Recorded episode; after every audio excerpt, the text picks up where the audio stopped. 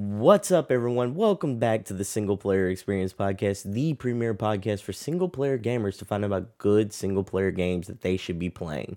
We got a great episode for you today. In this episode, we're going to be talking about a indie game that you should definitely be playing called Gods of the Twilight. But it's not just me rapping about everything I like about this game. No, I decided to up the ante by inviting a very special guest here to talk about a very special game. We have the insanely good drawer, the artist herself. We have the game developing master, the D&D extraordinaire. My guest is none other than Ashley from Volutian Studios.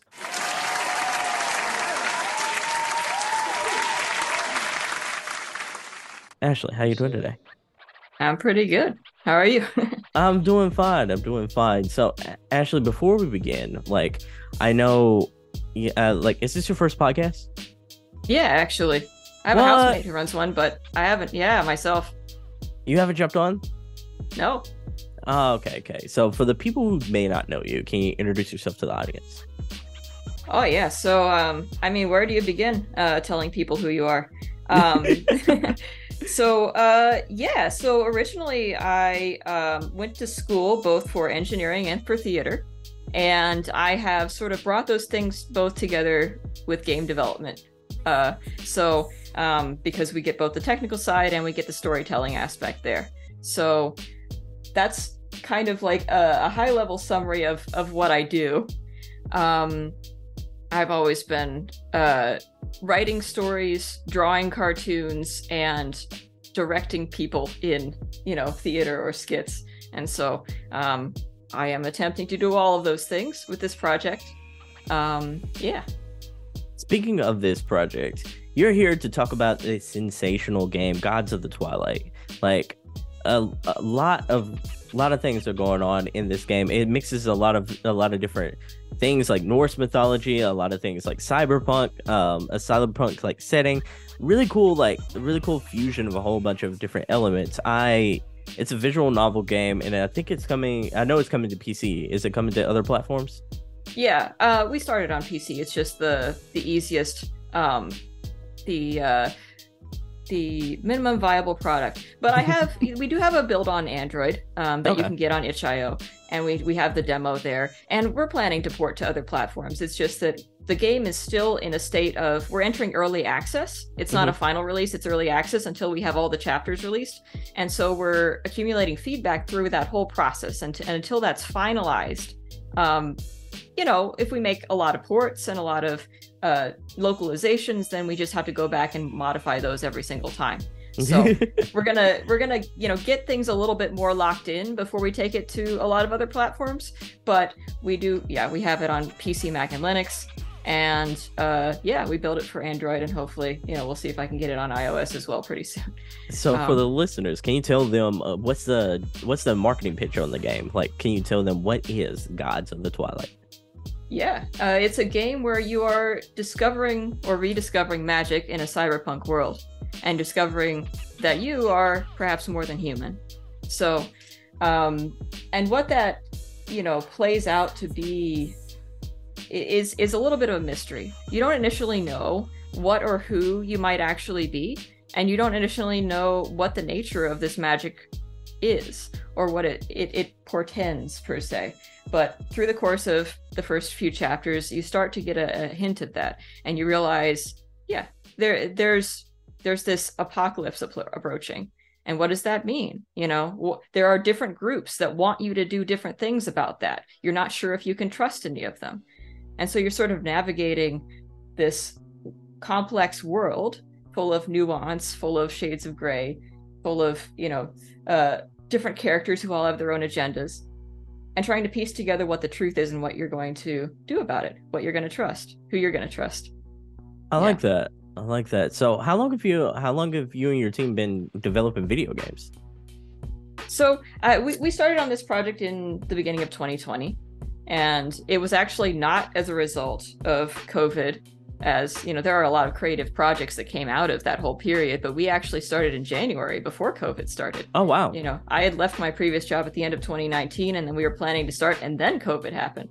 Um, so it's interesting how that sort of um, lined up. But uh, we have been running sort of interactive games as uh, the the leaders of an online roller role playing community for a number of years, and so that's things like Dungeons and Dragons, but we use many different systems. Originally, we were doing MMO roleplay as well, so we had a large number of players, and we were sort of coordinating all of the collaborative storytelling that was going on in that setting. So this is the first game that we've worked together on. I I do game development as a service outside of this project. I do Unreal Engine development. Oh, so that's cool. um, yeah, so this is sort of our premiere um, project that we're doing for ourselves together. So, like, um, with you doing Unreal Engine development, how long have you been uh, developing games overall?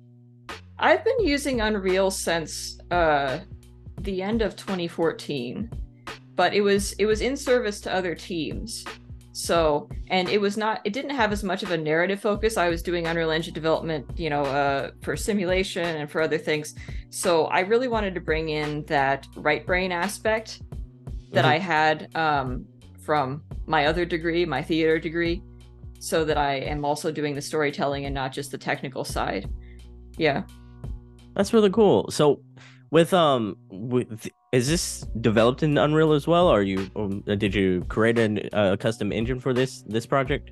Oh no, a, a custom engine would be way overkill, I think. um, especially for something. Yeah, I mean, for something as lightweight as, as Choose Your Own Adventure. Um, The the backgrounds were rendered in Unreal Engine, and you know, with some film, you know, a bit of a bit of painting over and a bit of filter to make it match the uh, the cartoon style that we have for the character art. But the game itself is not running in Unreal, the, because again, that would be overkill. It's it's using Ren'Py, yeah, Oh, as, okay. as many as many visual novels do. We'll see about porting. We we used to be thinking of porting to Unity so that we could take it to console, Yeah. but now that may not be the way that we go about. We may go to Unreal to go to console. Who's who knows? So, what was the what was the adjustment like? Um, working primarily on Unreal and then switching, like, um, working with a completely different engine for this project. I think Ren'Py is pretty straightforward.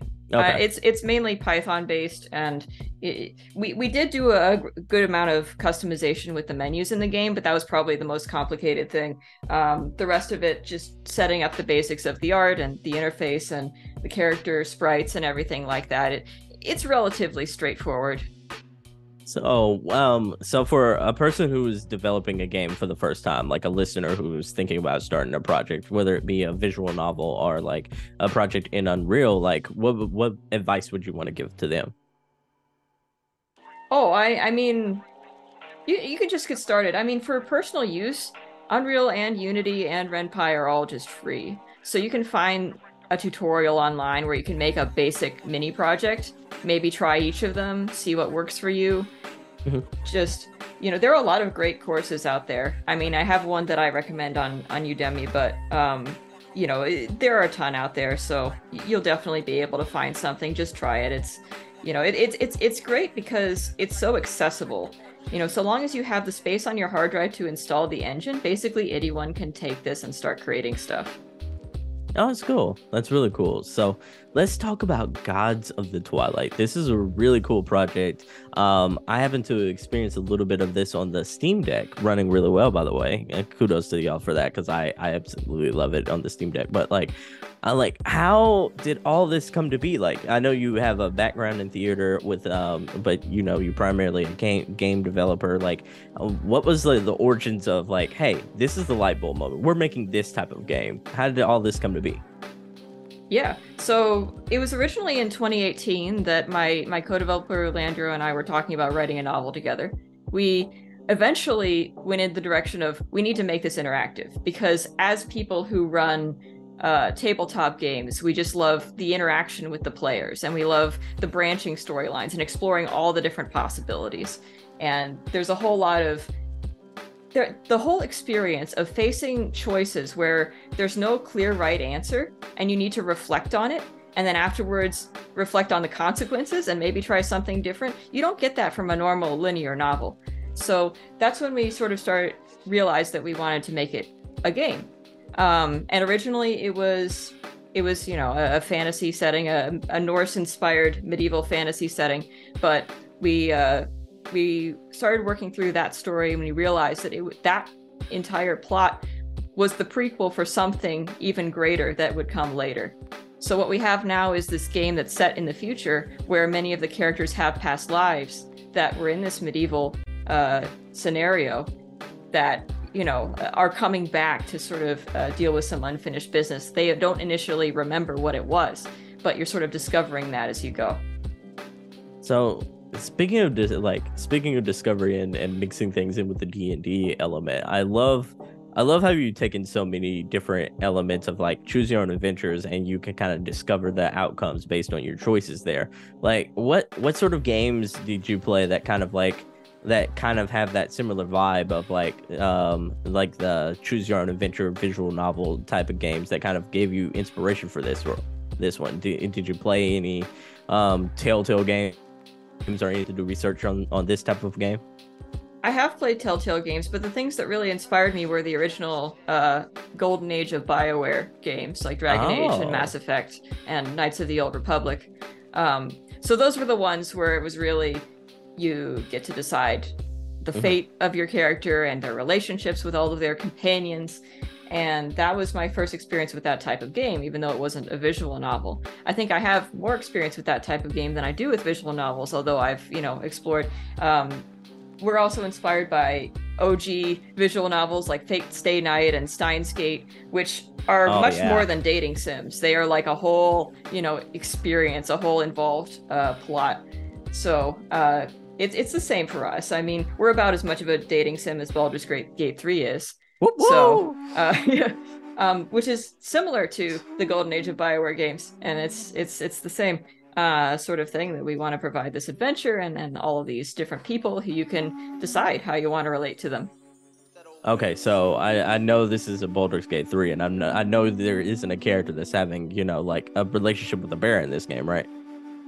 Uh, you can have like I mean, you're having a relationship with all kinds of different mythological beings. Like, I think we can do more than a bear. yeah, just more than the bear. Okay, I like that. I like that. I Did mean, you... you know, you you can you can.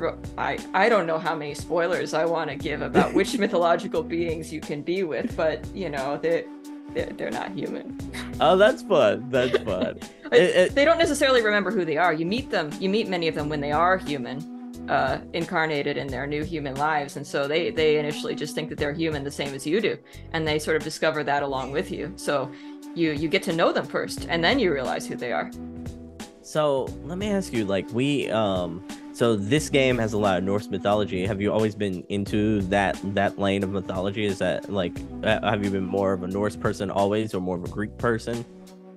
Oh, I don't know. I mean, I've studied so many different traditions because I take an interest in you know all forms of i don't know so storytelling i guess. Mm-hmm. um, but i had read or listened to recently neil gaiman's norse mythology book which was just the oh, most yeah. relatable and accessible retelling of these myths. And it was just these gods are just you know the best gods. They get into so many shenanigans. They like you know you really you can relate to them. They're such a, a colorful and lovable cast of characters and it gets dark as well. And then yeah. so you're seeing these familiar and relatable faces going through this dark stuff just as the same time you saw them go through all these ridiculous, you know, uh, escapades with each other. So it, it, it's you know it's something that you get excited about telling you know new stories about them and, and thinking about how they would respond to different situations um, i wouldn't say that I mean, Norse mythology is sort of in my heritage. You know, my ancestors are, you know, uh, West and North Germanic, and they would have believed in the Norse pantheon. But um, that doesn't make that any more sort of like my mythology that I want to mm-hmm. study. We're also inspired by, you know, Egyptian mythology. And, you know, this is a world in this game where all of these things are true simultaneously. And oh, so, oh, although cool. Ragnarok is the event the main event of the game, and so then we have a little bit of a Norse focus because of that. That doesn't mean that we won't also encounter uh, things from other traditions, or as it comes up in the demo, um, many different pantheons are the same gods, and they are you know different names that different groups of people had for the same characters. Um, the different the same stories that were told uh, throughout. There's a whole like tree, a whole branching tree through uh, uh, Proto Indo European um, cultures both in terms of language and in terms of mythology. And you can see a connection throughout all of their pantheons of like, there are like like a dozen or so gods that basically all look like Thor but different versions. So um, we get to see we get to see a little bit of that too. So it's it's really cool. You're combining like for gamers in general, it's like been a wave of like cyberpunk but either because of like cyberpunk 2077 and other like and other like cyberpunk edge runner as well it's like it feels like it's hidden a forefront in in in like in gamers minds at this point. point and then like with god of war with the the norse movement that god of war and um assassin's creed has kind of like helped shepherd into gaming it seems like you're hitting both genres at the ideal point right now you know? Yeah i mean hopefully hopefully that works out. You know it's not like we chose that for marketing reasons. We just got excited about these things yeah. you know? um yeah, yeah, so on the cyberpunk side of the fence and with the the character models because a lot of these have like these almost like anime anime type of um, character models here. Like well tell us a little bit about the characters in the game and and how how it came about designing these characters yeah, so the original designs of the characters were much less interesting than what we have now. Uh, my own my own art was perhaps more simplistic than what Raydash is drawing for us at this point, and he had some creative input into the character design to add some more interesting details, like to the way that you know Farkas's jacket now is not just a plain black jacket, but it has all these sort of ribs and this you know patch with like our logo on it, because that logo ties into his family and his past in ways that you're going to discover. Um, I mean, you know, Althea has, you know, her own like that's probably you know one of the more interesting designs that i came up with because i know perhaps like uh, designing fashion is not my expertise which is why it's helpful to have other people on the project who can provide you know some some insights and some um some information but or some some ideas. Yeah. But um yeah we wanted it to feel grounded in the present day but also just a little bit different. We are a couple steps into the future. Not so far that it's not relatable anymore, but enough that we're sort of thinking like, okay, the way that we are now, like this is a way that we could be going, like in the next, oh, yeah. you know, couple steps. Um, so that's why it's interesting because it's like we're thinking about what's next. We're not just thinking about something that's way far away. I love that. So when you are when you are like on the cusp of creating all this and like what was going through your mind as like you hit like each each individual step in the the the de- development process? So like for instance like you when you first came up with the concept like i know like did this game it, at the very beginning of what y'all thought it would be at, at the the early access point that you're all now like how many changes did it go through in that that kind of like process so many. Like i can't even count how many times i uploaded the game to steam again uh, for the demo. It's the the early stages of it it just did not even look like the same game. The the ui was different the character design was different uh the writing you know everything improved with feedback and with getting more people involved in the project who are more specialists in each of these things.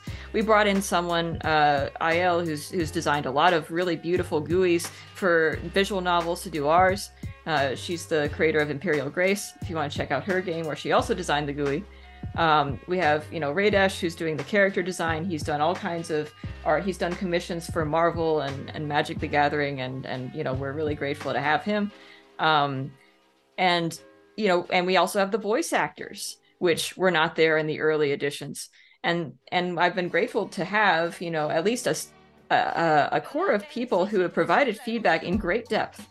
And that has helped us to really refine the writing and the story and the world building and everything as well. So all of that was not there in the early versions or even a year ago. If you looked at the game a year ago it might not even look like the same game that's amazing it's really cool how like the glow up of this game kept uh, like kept evolving over time with like yeah. people's different inputs and like with different processes and everything like that how this game is transformed yeah. into what it is now and it doesn't end because we're just you know starting season one and we actually have three seasons planned what so like yeah um outlined anyway so mm-hmm. uh yeah so i mean as we go through that whole process the idea is that we'll just gradually keep finding more people refining our concept refining how we're communicating everything in the game how we're presenting you know the story and the characters and you know um and it'll just continue to get better and better. I would like to, you know, someday see this as like an interactive anime on Netflix that you can play in that way. That. So, like fully animated. So maybe someday we'll get there. Oh, I would love that. This would this this I was thinking about this. Like this would make a really cool anime. Like the yeah, the whole but, premise of everything like that. This would make. But we want cool it to be anime. interactive. You know, yeah. even if it becomes an anime, we still want you to be able to make choices. I so. love that. I love that because it does have it does have some anime flair to it, and it kind of reminds me of like a little bit of like the Fate Stay series as well. Yeah. Like, yeah, I love which I also love that thought.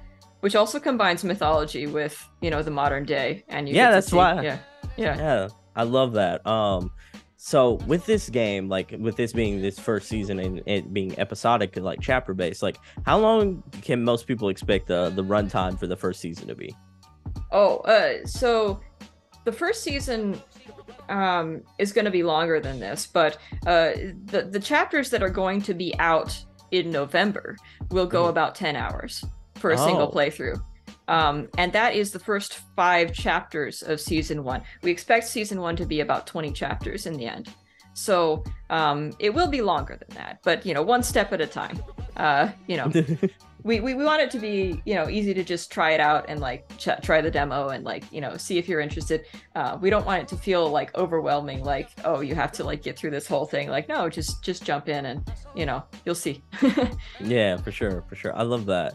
So with uh, with this being about like an eight to ten hour experience depending on like how you play uh, how, like how you play it like there's a lot of replayability there too because like you're choosing your own adventure yeah. as well. Yeah and there are a lot of there are a lot of there's like whole scenes that only happen like multiple choices deep. And oh, so that's so cool. Yeah and and they're mutually exclusive sometimes too. So you can only like you'd have to go back to to get the other one um so that's why that's part of the reason that we have our achievements with little hints to like say like you should go and, and try this thing if you didn't. Um but yeah i mean like when we get the full season as well like every season there will be multiple options that result in the, the world going ahead and ending that season.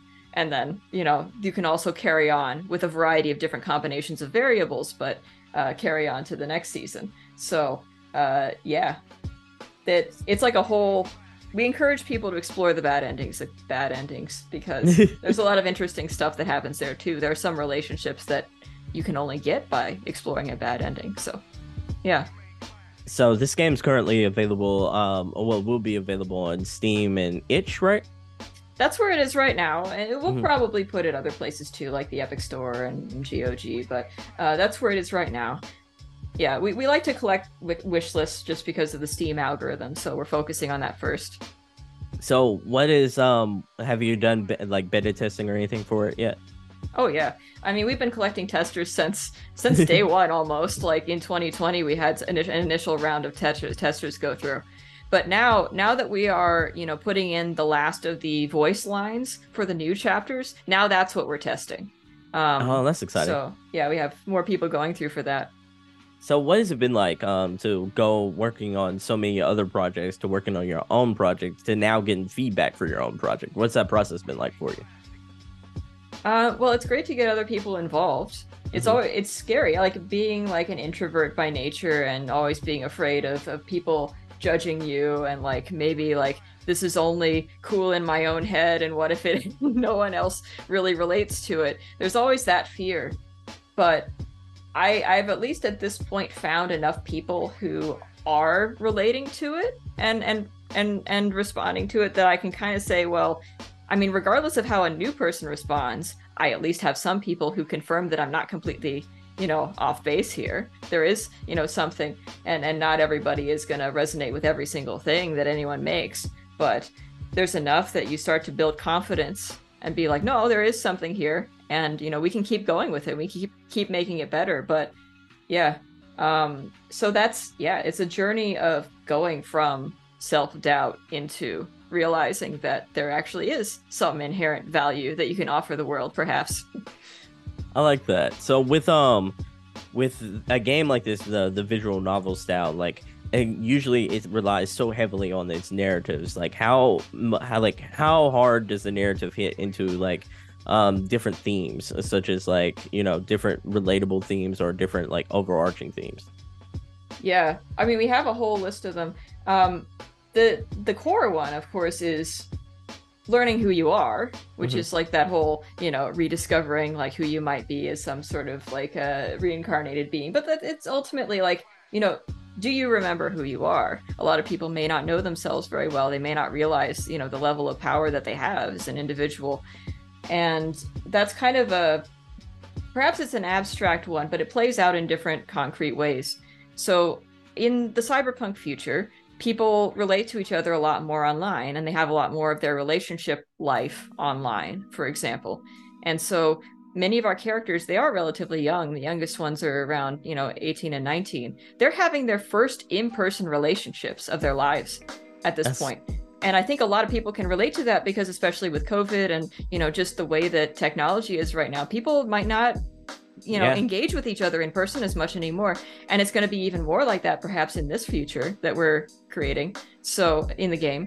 And so yeah so the characters are going through that and maybe they have some online experience where they're like oh yeah like i dated all kinds of people online but then it's like oh face to face with someone that's different.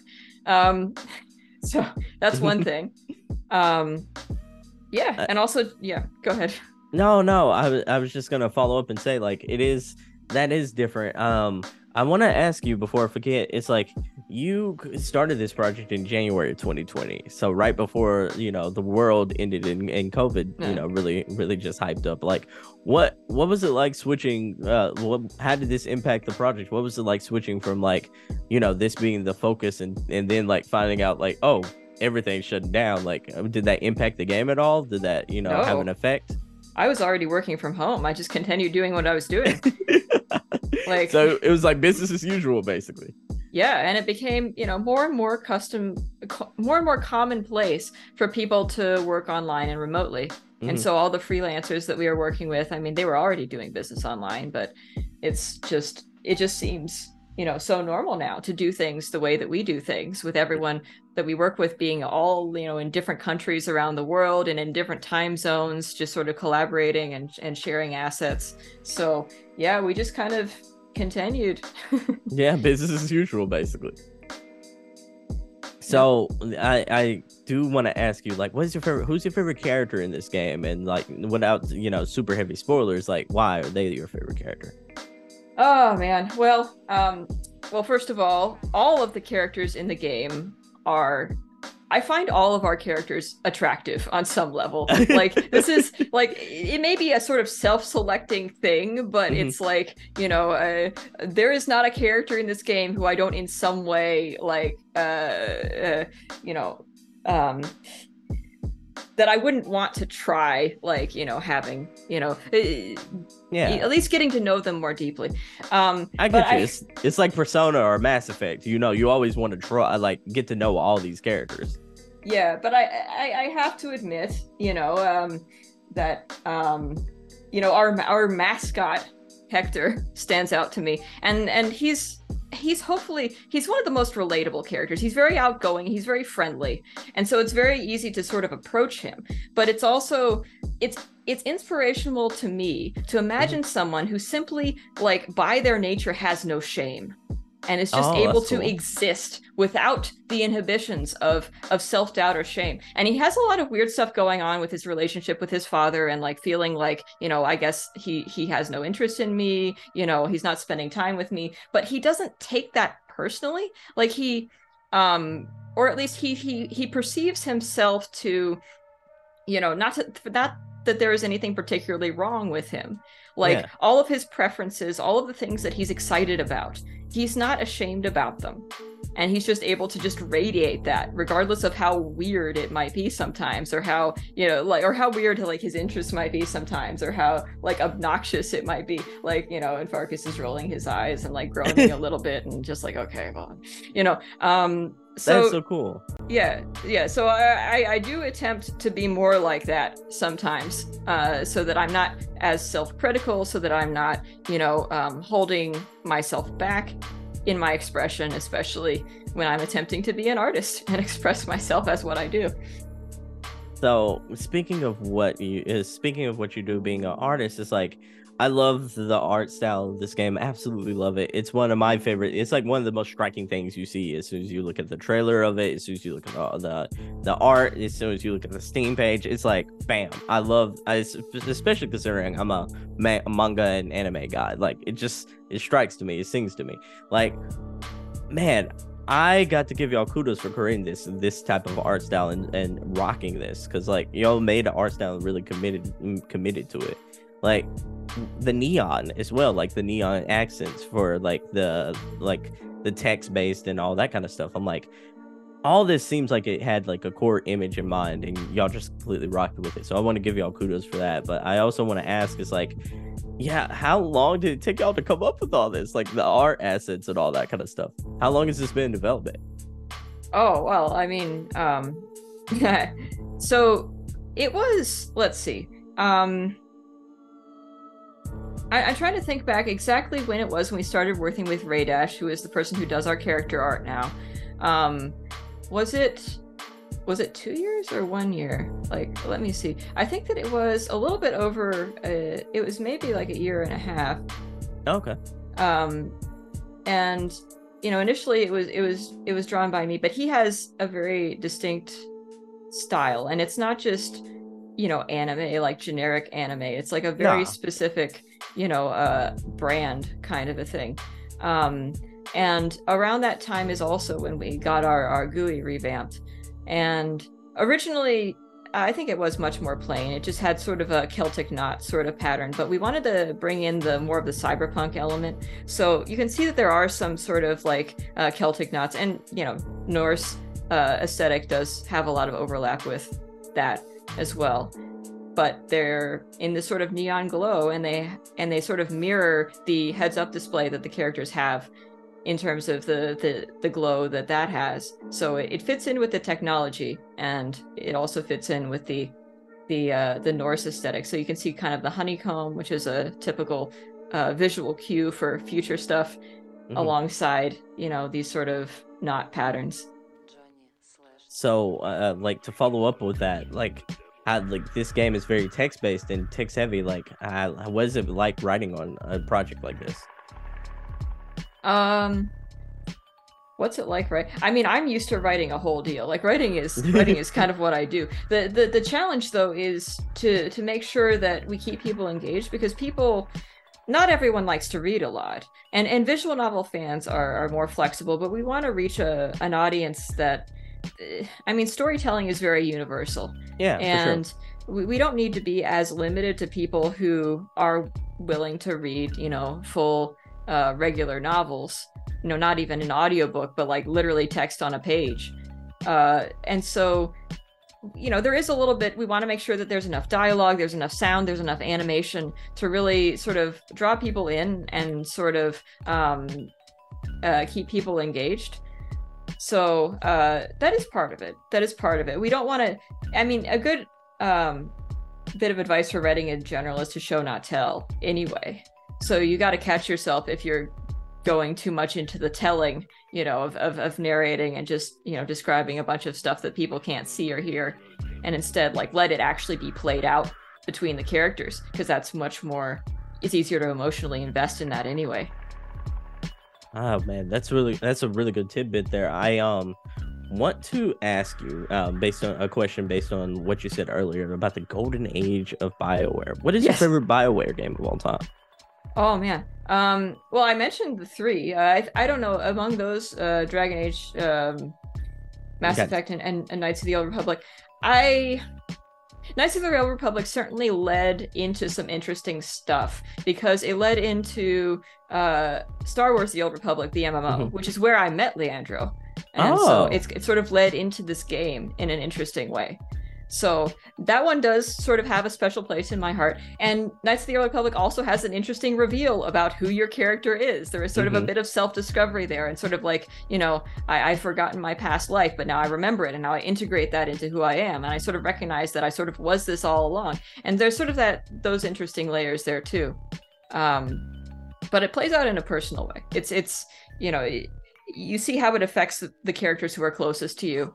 And, you know, so that's that's what resonates with that's what um that's where the emotional engagement comes from I love that. I love that. I you know like Bioware, especially that Golden Age you were talking about. It's like some of my favorite games of all time. I love me some Mass Effect 2. Um, man, like I was Dragon Age Inquisition is probably like the game I probably put the most hours into as far Mhm. as a Bioware game. I think I put like hundred hours to that bad boy. But like, love those games. Love the dialogue and to see like the to see that kind of like that storytelling and craftsmanship that you, that you value in that game being in in your game is it's got to be got to have more, like people who, who are listening right now like super excited Yeah. Yeah, it's it's only recently that I had also discovered, you know, the previous games that Larian had been working on before Baldur's Gate 3 with uh Divinity, Divinity? Original Sin. Yeah. Yeah. yeah. with the with a similar level of quality and depth. I think that the original the older BioWare games though, they had more of a personal relationship with your companion characters though. Mhm. And that was what really stood out to me. So that's kind of something that we want to highlight as well. that's really cool so have you been playing Baldur's Gate this year Oh yeah. Um I have not finished it because I'm trying to do all this other stuff at the same time. Uh but yes, I'm I'm aware of of most of it at this point. I have um, like I I think I put like 60 or so hours into it, but I'm trying not to be spoiled on the ending because I haven't gotten to the end yet. But like I'm still in Act Two, and I like I put 60 hours into a game, and I'm still in Act Two. How crazy is that? Yeah. Yeah, there's a lot there. Um and it's it's it's it's a miracle when a game is able to provide that much content without it feeling repetitive Oh yeah, and with you know the quest feeling organic and personal and like you're sort of discovering things instead of just you know grinding Oh, yeah, th- that is a masterpiece. Like I, I'm loving Baldur's Gate 3 right now. But I got to ask you one major question, and that question is: Are you ready? Because it is time for our pro nerd trivia portion of the show, where I asked our esteemed guest five cat five questions based on five different random categories. Ashley, this this categories could be anything. It's all randomized. You could get Star Wars, you can get Lord of the Rings, you can get Harry Potter, all sorts of different things. But the question I want to ask before we get started is: Are you ready? Oh sure why not i hate Yeah. tests uh, oh no! Oh no! I, I hate I, despite the fact that I historically did well in school, I always Mhm. hated tests because it feels like, oh no, my entire identity as a smart person is going to be invalidated. Yeah. I don't yeah. And also and also like, you know, some people use this sort of thing to gatekeep nerddom.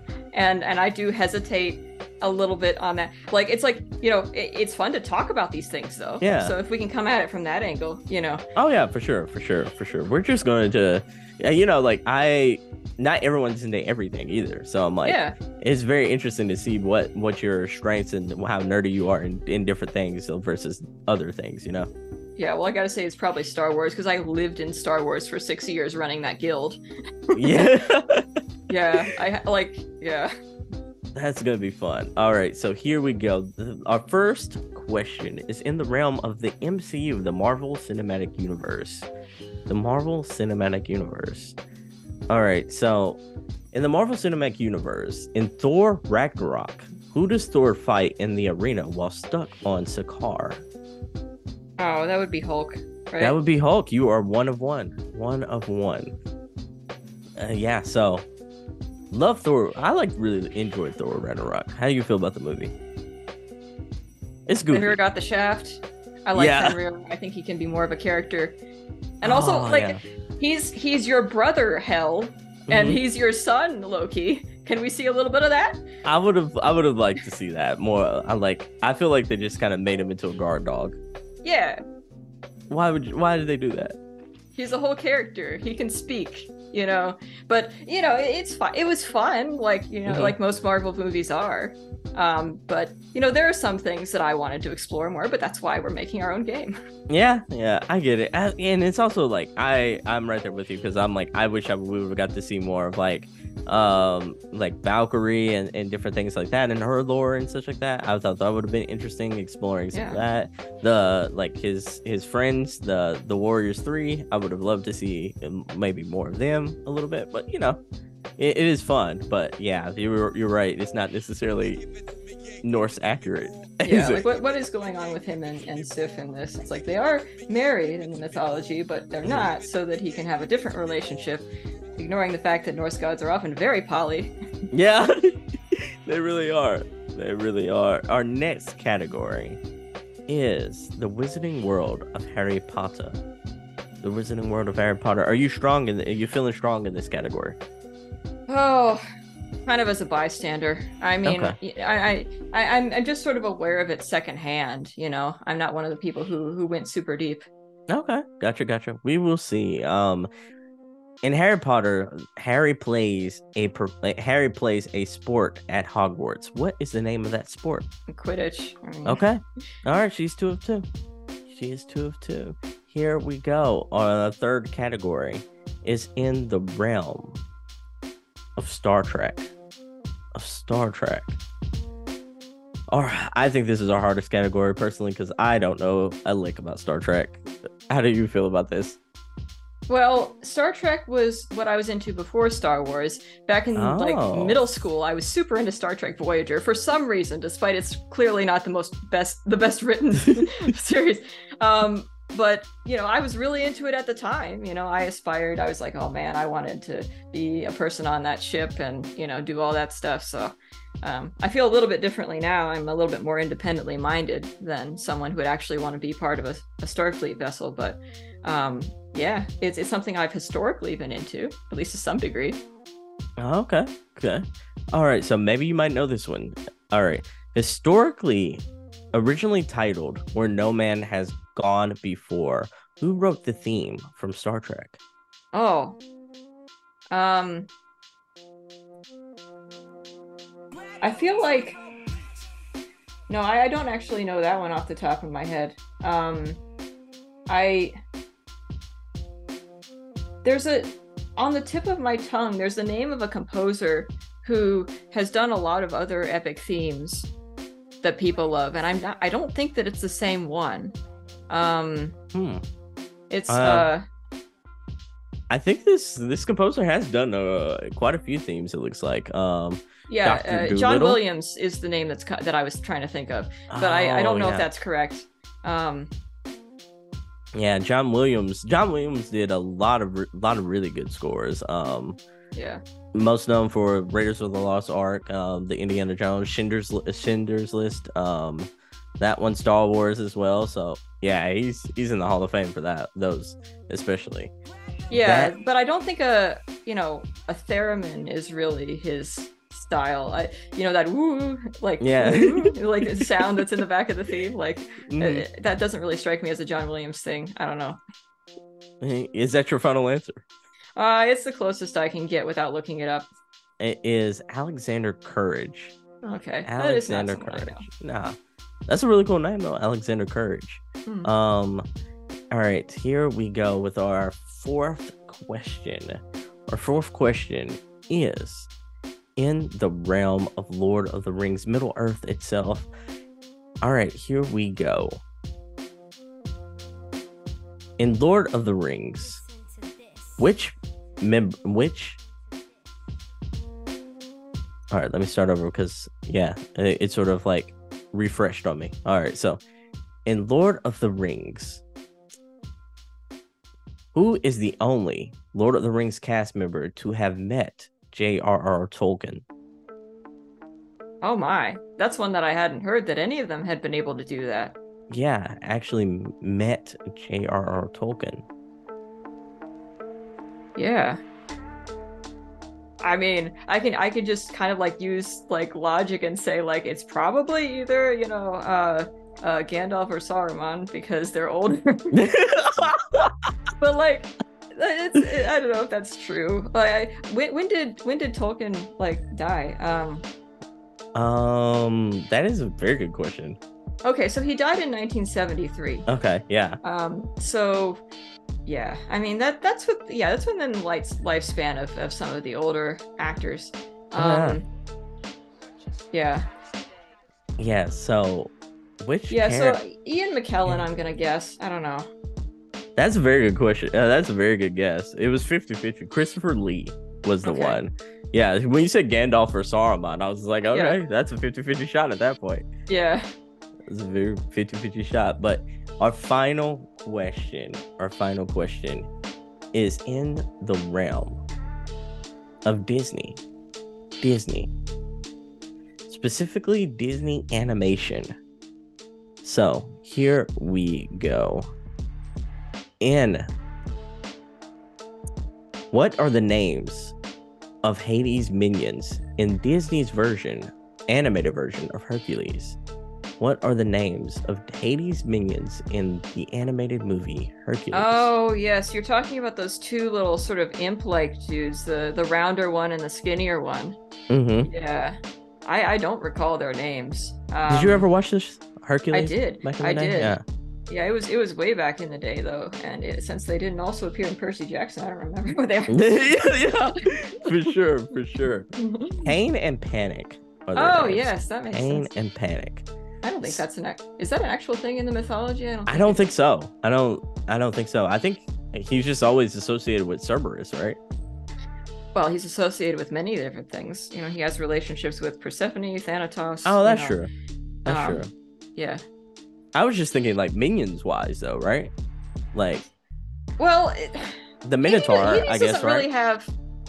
Know that he really has minions per se. I mean, people just sort of end up there, you know. Oh yeah, that's like true. like just by like almost a gravitational force they just kind of and he's also got um oh i forget his name but but the, but the skeletal boatsman who you know Oh, ferries yeah. you across the Styx when you have to remember to bring a coin to pay him and like he i guess you could call you know them minions but it's not like he has Is it Charon? army. Is the boatsman? Is yeah yeah Charon? yeah yeah it's it, it i remember like there's chiron who is like the the uh the instructor Mhm. um and then there's a very similar name it's like chiron uh, it's like is- Chiron yeah. is like ch, and then there's like I Yeah. think it's Charon with like Yeah. c uh, like k uh, like there's ch and there's k, right? yeah yeah, yeah yeah. And I, I like part of me remembers that because he's also the boatman um that you meet in Hades, like the video game. Yeah, yeah. Um it's it's interesting because one of our voice actors actually plays that character in Smite for a version of What? him. Yes. That's so cool. Yes, yes. Uh so so uh um Ellis Knight who plays Hector also plays the the skeletal boatsman character in Smite. That is so Um cool. at least uh, like a certain skin of him uses his voice. Mhm. He's very good at creature voices. So what was it like finding all these cool voice actors to do your game? I mean, that was one of the best parts. Like, being able to interact with actors is, is one of my favorite things to do. Like, when I was doing theater, it's just everything starts coming to life when you have their creative spark and you get into the head of the character together and you discover things together that you wouldn't have discovered by yourself because they come at it with a different perspective. They have like a whole, they have their whole spirit that they bring to it. And it's just like, oh yeah, you know, that could be going on with the character. And that, like, you know, it sort of inspires you, especially when it's an ongoing story. You can go ahead and explore that more as you go. Um, but yeah, I mean, uh, I was really grateful to find the people that we did. We were able to remarkably represent a very diverse set of, ca- of characters. We we actually found like you know Icelandic and Finnish actors to play some of these parts, and that was like you know I uh, those are not large countries, so No. it's kind of you know it's not the most common uh, voice actor to find on Twitter. So um, yeah. That is so cool. So like did you how, how does that process work and you know like uh, behind closed doors like do you just like just hit up a twitter a twitter thread and be like hey like we need some voice actors for a game or do you yeah, just a lot of it? a lot of independent voice actors are on Twitter. There are websites, you Mhm. know, uh, with where you can post casting calls. But yeah, I mean, most of what we did was was literally just on Twitter. That's kind of where the community is, and uh, they may also move to other platforms, but it seems to be. In my experience, kind of centrally located there, and and when you post for voice actors, a lot of people will respond. A lot of them are really actively actively looking for work, um, because I mean that's the nature of voice work is that you're always looking for a next gig. yeah So, um, yeah, we, we we discovered a lot of a lot of great people on there, and and way more great people than we were able to cast. okay so i have three final questions for you uh, my first one is what video game would you recommend to others besides your own gods of the twilight? Is the like is there another another game you want to shout out? Another game you think people should check out? Um another indie game perhaps you think pe- maybe people should t- have a look at? Yeah, well, I already mentioned Imperial Grace, which is Mhm. uh, created by uh, uh, the person who designed our GUI, and there's also um, the Hayseed Knight, which is another sort of choose your own adventure style uh, visual novel, which, so, like, if, if you're not looking for purely a dating sim, a game that has romance but has, like, a much larger and richer and nuanced plot, then, you know, I would recommend that one. And that one has a ton of love that's been going into it over a number of years and and uh, Maxi, who created it, is is an excellent uh, visual artist, animator, and voice director, who has helped us uh, as a casting director as well.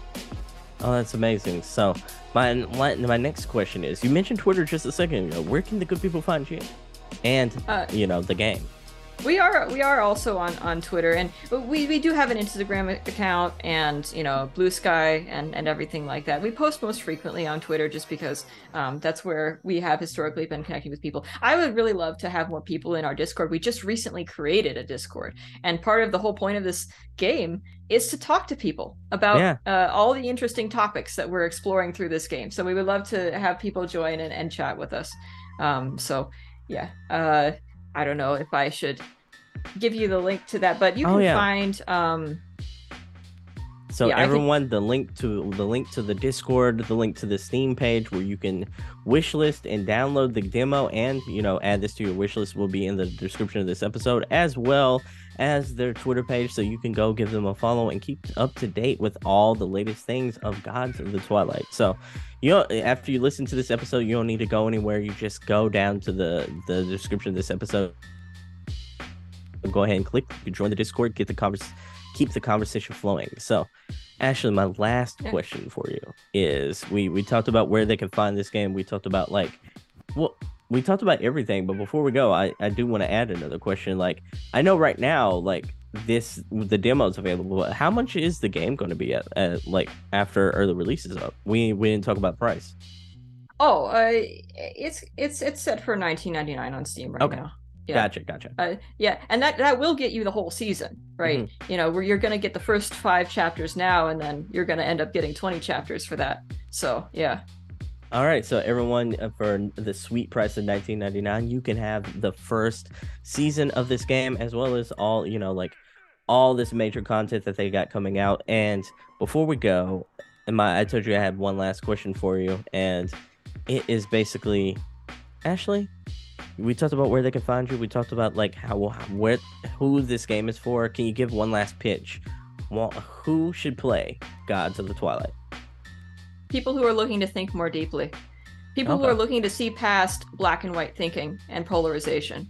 And I know that that sounds perhaps a little bit abstract, but you know how you know uh, the world has become more polarized, how social media becomes an echo chamber, how people give into like black and white thinking, us versus them thinking. You know, this is a game that we're looking to break that all down and to make every side of every issue relatable, and uh, you know to explore things in a more you know colorful way. All right, that is amazing. I can't wait to play more of this. Everyone, go check out Gods of the Twilight. Thank Ashley. So, thank you so much for being on the show. It's been yeah, a pleasure so talking to you. Thanks for inviting me. No, no, thank you for being on here. I'd love to have you back anytime you're available, Ashley. Thank you so much, everyone. Thank you so much for listening, and you know, go check out go check them out via discord via twitter and the steam uh the steam page. All those will be in the description of this episode. Don't forget to you know like if you have any questions hit me up in the in the single player experience discord server. It's also going to be in the description of this episode. You already know where to find it if you've been a listener in the meanwhile, thank you so much for everything that you do. Um, thank you all so much for the continued support. I've been Sebastion. That's been Ashley. This is a game you should check out called Gods of the Twilight. It is coming out really soon right now. It's in early access. You can also check out the demo. So, everyone, go check this game out, especially if you have a Steam Deck. It plays on there really well. I can vouch for that. Everyone, I've been Sebastion. That's been Ashley. Until the next time, enjoy that single player experience. Bye, everyone.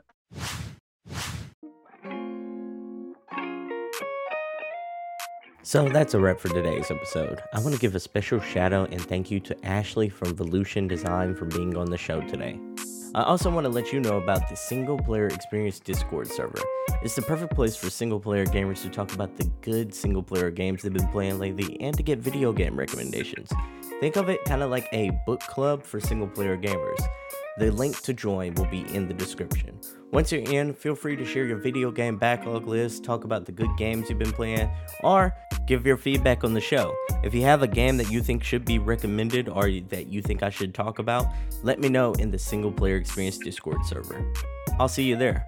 Before we go, I just want to thank you so much for listening to today's episode. Stay safe, stay gaming, and I hope to catch you in the next one. Peace.